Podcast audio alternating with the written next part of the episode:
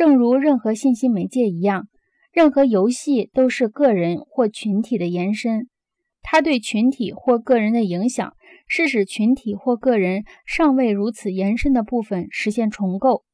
一件艺术品，除开它对观赏者所产生的影响之外，别无什么存在或功能。与游戏或大众艺术传播媒介一样，艺术能使人的社群形成新的关系和姿态。它有力量借此将自己的假设强加于人。和游戏一样，艺术是一种经验转化器。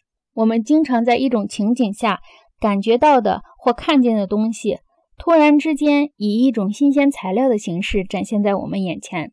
同样，游戏也将熟悉的经验转化成新颖的形式。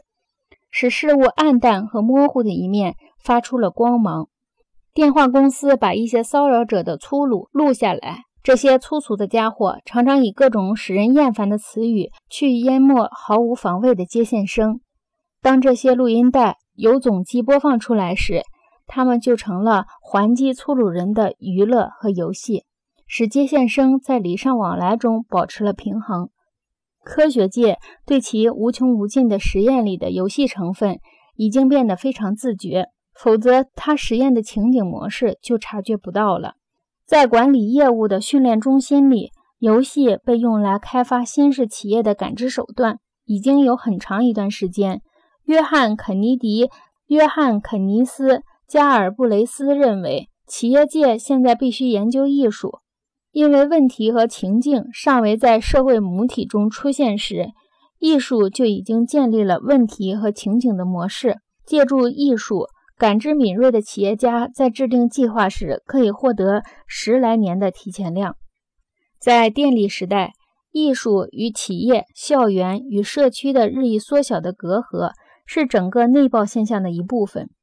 这种内爆使一切层面的专门家队伍靠得更近了。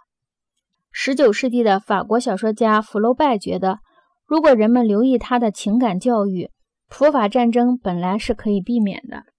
艺术家普遍持有与此类似的感觉，他们知道自己创作的情景模式在广阔的社会范围内尚未成熟，他们在艺术游戏中发生了确确实实正在发生的东西，因此他们看上去是走在时代的前面。